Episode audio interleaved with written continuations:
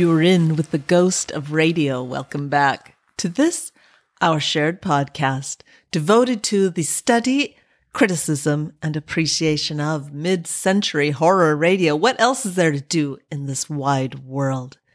But to gather around this cauldron each week and pull out an episode at random for us to go off and listen to in our own ways, means, and times, and then come back here and devote our time together to listening to some clips, discussing, making sense, and joying. That's what we do, and we do it so well. Why not do it now? Oh, this halfway through season seven, three and one half human years into this podcast, we are doing something for the very first time. Don't say we never mixed it up. We're not going to listen to an episode of radio today. We are going to focus on the television. What? We are. There's no place for you to go except to a thing you may have heard of called YouTube. It's a little corner of the internet where they show some videos. And if you go to YouTube and you type in lights out TV show, you are going to come up with something that your ghost has gestured to in the past. In the past, I've mentioned that when Willis Cooper, the beloved writer, director, producer, creator of the original Lights Out Everybody, the second greatest mid century horror program of all, and the writer, producer, director, creator of Quiet Please a few years later, the greatest of all mid century horror radio series. Just take a pause there on his achievement. Okay, moment of grateful silence. When that man concluded the run of Quiet Please in 1949, it was in part because he was willing to make the jump to television which was a bigger deal than most people who weren't ghosting around at the time recall. Most people think, well, TV, that really started taking off in the 50s, right? Maybe like the mid 50s. No, it was directly after the war. And in fact, war production interrupting commercial good production was bemoaned by many Americans because it made TVs impossible to get people had just been turning the corner into wanting televisions when the war came along to make that impossible. And so there was a lot of TV as early as 1946. I've been doing a little fascinating ghosting about this. Very, very, very little of it has been preserved or is currently missing. It's somewhere, but we don't know where. The years 46 to 49 in TV are kind of a lost zone. But Willis Cooper was moving in that area and he worked on a few TV shows. He wanted to bring lights out to TV. Now we have scoffed and scoffed at that. How could you bring the best of mid-century horror radio to television? So much of it relies on not seeing anything. Think of your favorite episodes of Lights Out. They rely on being radio shows. It's not, oh, I wish we could tell this story some other way, but radio's all we have. They were born radio, and that's how they need to be. Well, Willis Cooper understood that, and he actually never tried to recreate a lights out or a quiet please episode on TV, as far as we know. As far as we know. You know, we don't have everything.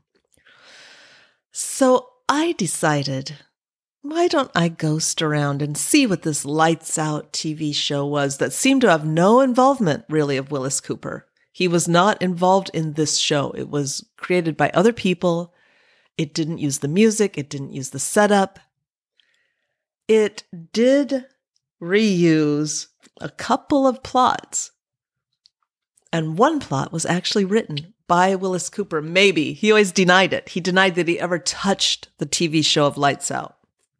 He is claimed as the writer for one episode, but that may be because it's an adaptation of one of his radio stories.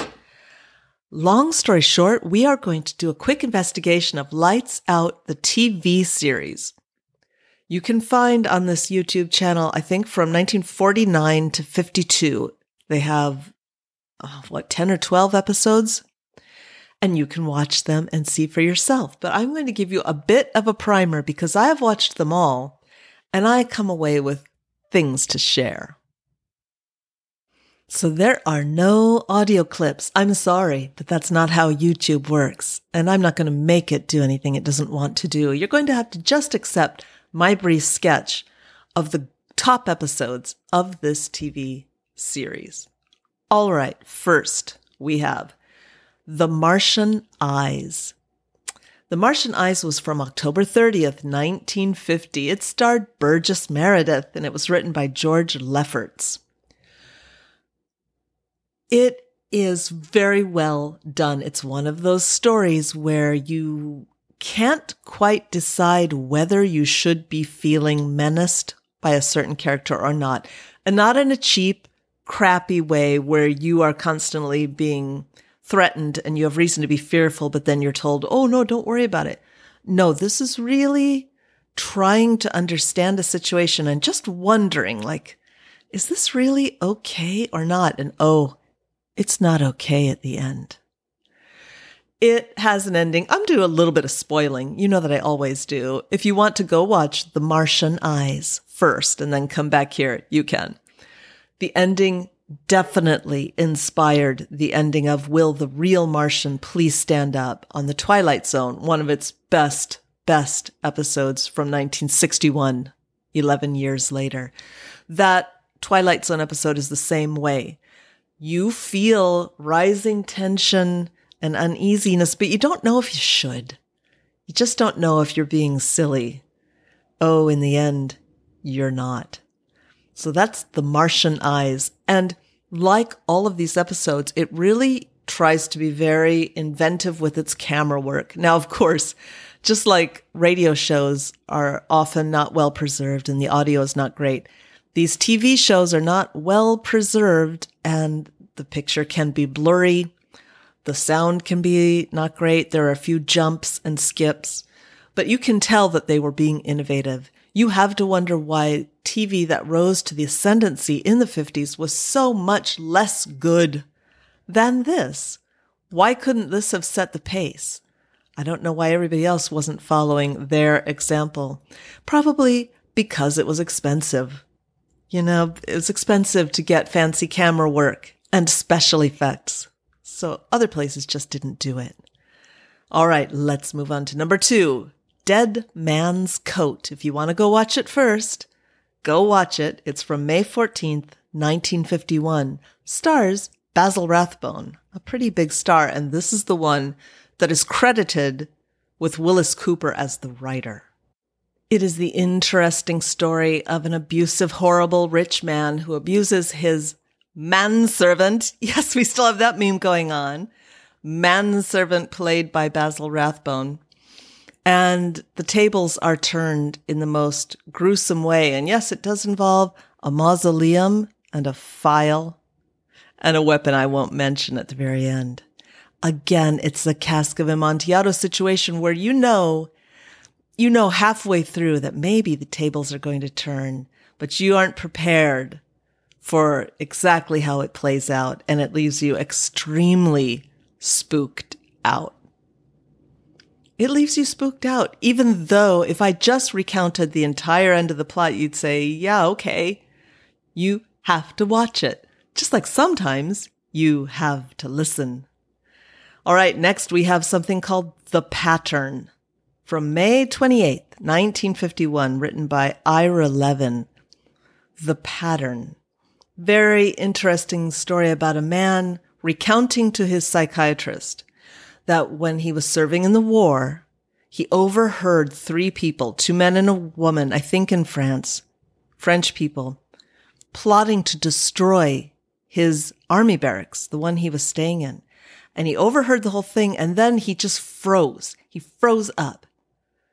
And by the time, you know, they're laying the wires around him, it was too late, he felt, to jump out and stop them.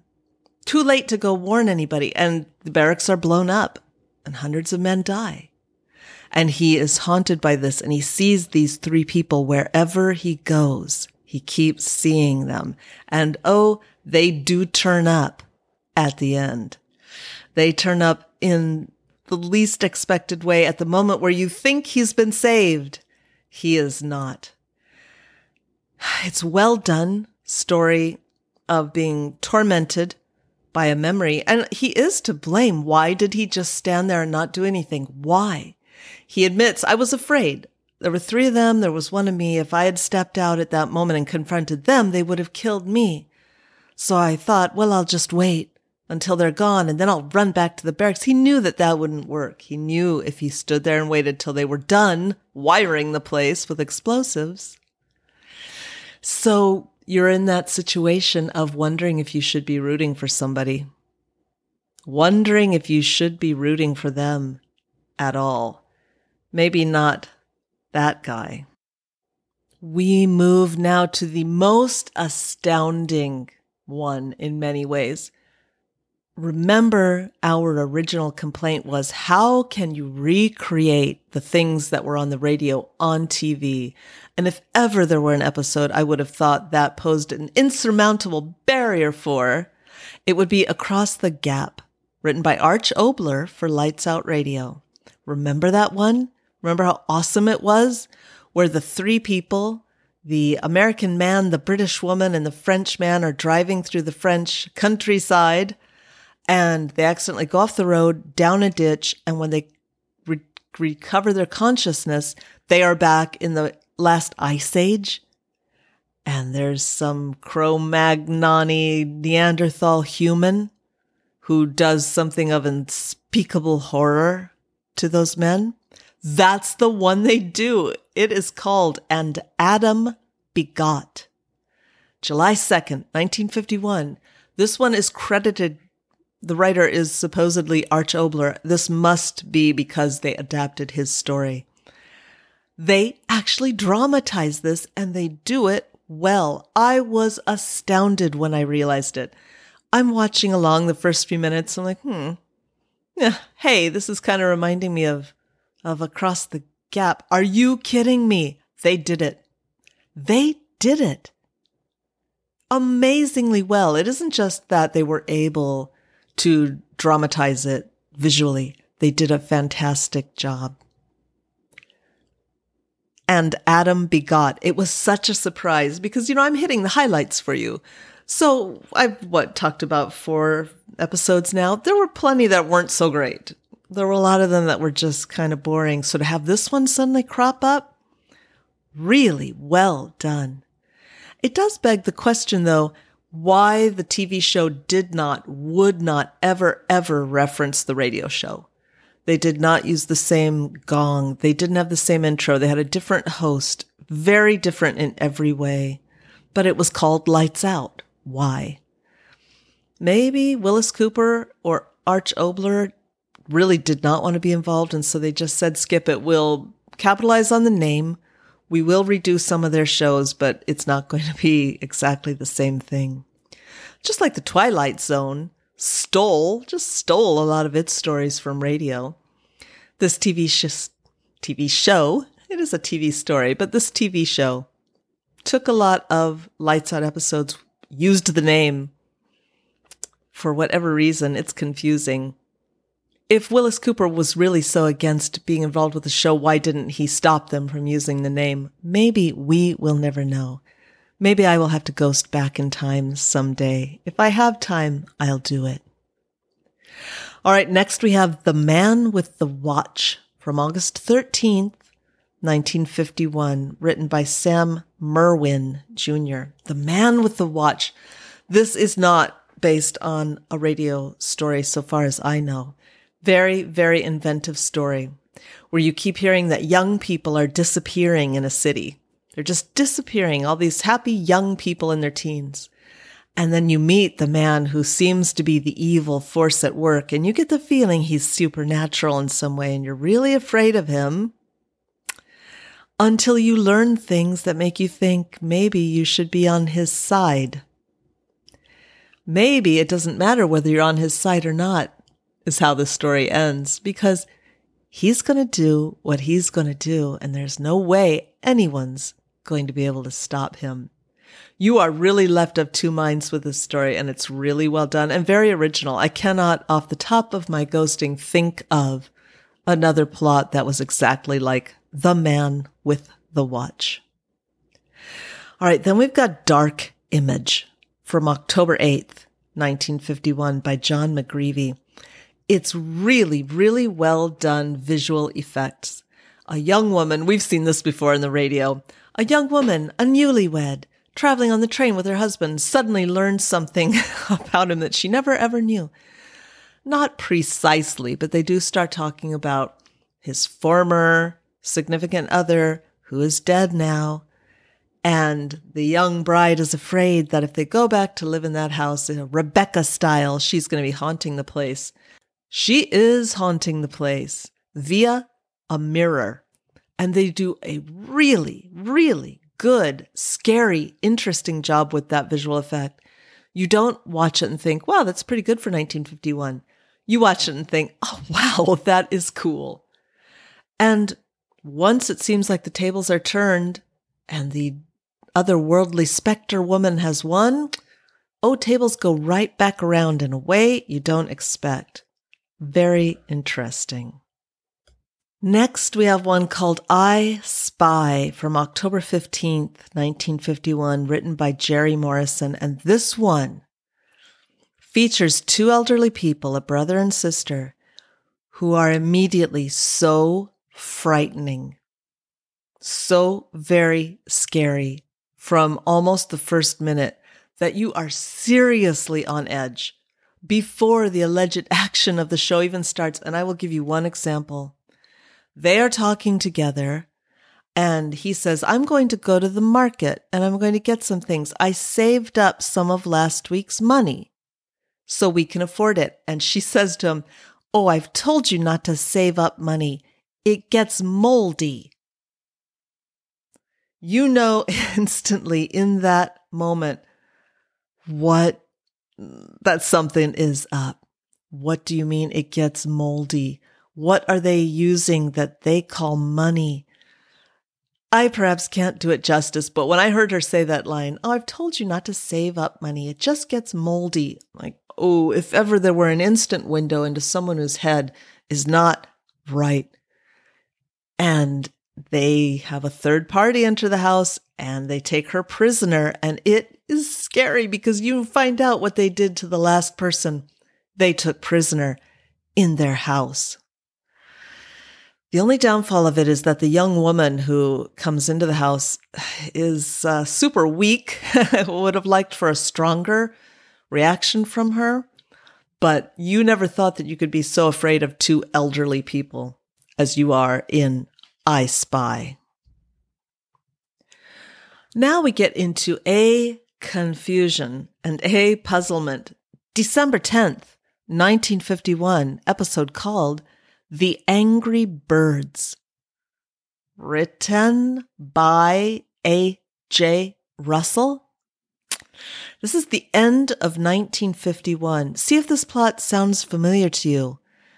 Birds seem like they're starting to be louder and that they're massing around this little seaside coastal town. And when a woman goes outside, she's forced back inside because the birds mass and they attack her and they throw themselves at her cottage. The birds? The angry birds? This is the Daphne du Maurier story, The Birds, which we covered last season. She published that in 1952. This was presented on TV in 1951. The author is credited as A.J. Russell. What is going on here? Who was zooming who? Who wore it first? Was this her story? Did she publish it somehow? Some snippet? Did he somehow know and he riffed on it? Or is it the other way around? Did she see this? And she riffed on it to create her story because they are different. In this remarkable TV episode, The Angry Birds, they focus all of their aggression on one person. in what turns out to be a very horrible way. And this person is deemed as deserving the trouble she gets. And so the person who could save her decides to leave her to a slow and terrible death. So it's not like Du Maurier's The Birds, where this is an unending attack on all humanity and an end of the world story. In The Angry Birds, it's the end of this woman's story, but not the whole world. I looked, I ghosted everywhere to see what kind of connection there could be, but I maybe ghosted one site on the internet that even knew about this TV episode. Who copied who? We can keep wondering while we discuss Perchance to Dream. December 17th, 1951, written by Robert Calvar. There is a Twilight episode by the same exact name from 1959, um, eight years later, the exact same title. They have the same rough outline.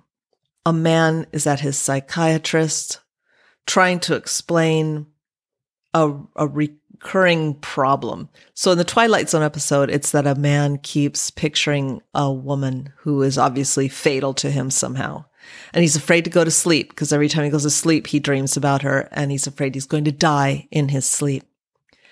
In this radio episode, which I actually like better, I think it's better than The Twilight Zone, a writer picks up, you know, some magazine of short stories and reads like word for word his own story that he never published. He wrote it, but he never published it. He looks up the author. He goes to see him. He finds that the author is living in an apartment building that he used to live in and has a wife who's a woman that he likes.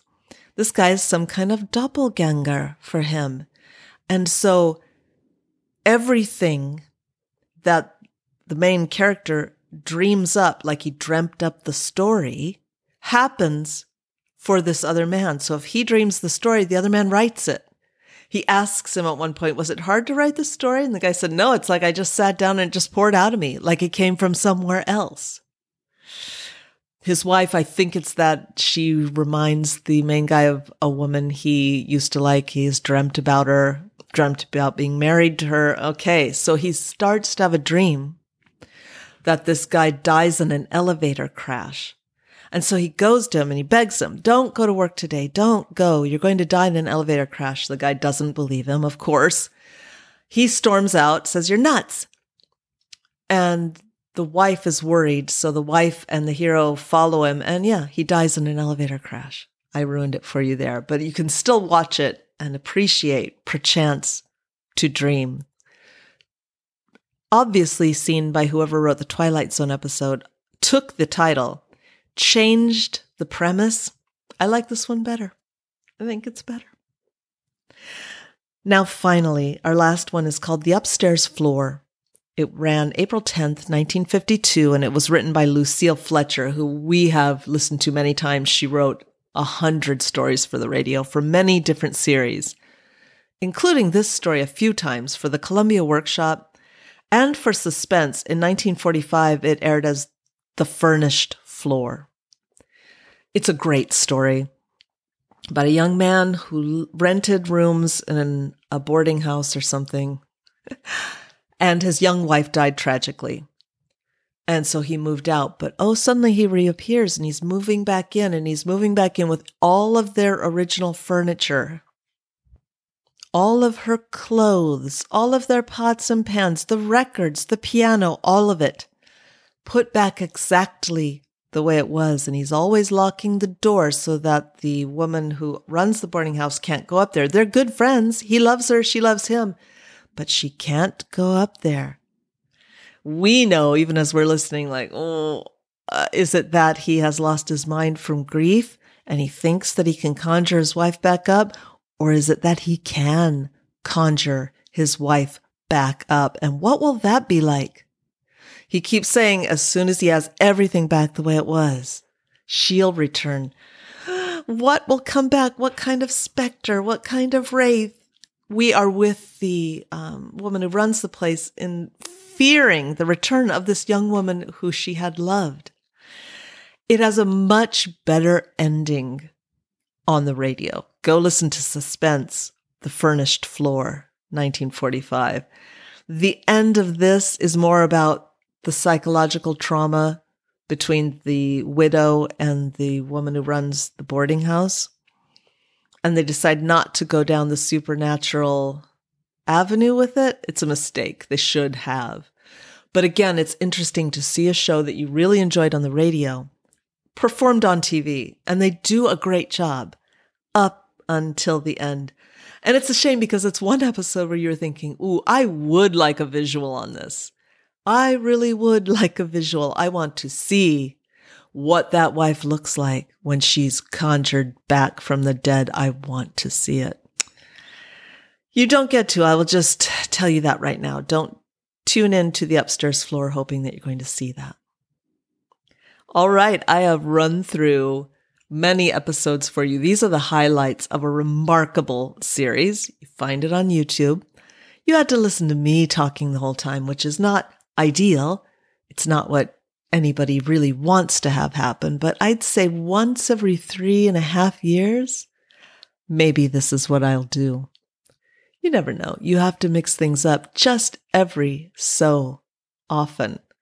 Whether you are in Calumet, Winnipeg, Perth, or Jamestown. So, until the time that we are back to normal and listening to the radio and nobody has to know about this little diversion into television of all things, go your way this week. Be safe, be happy, and I'll see you soon.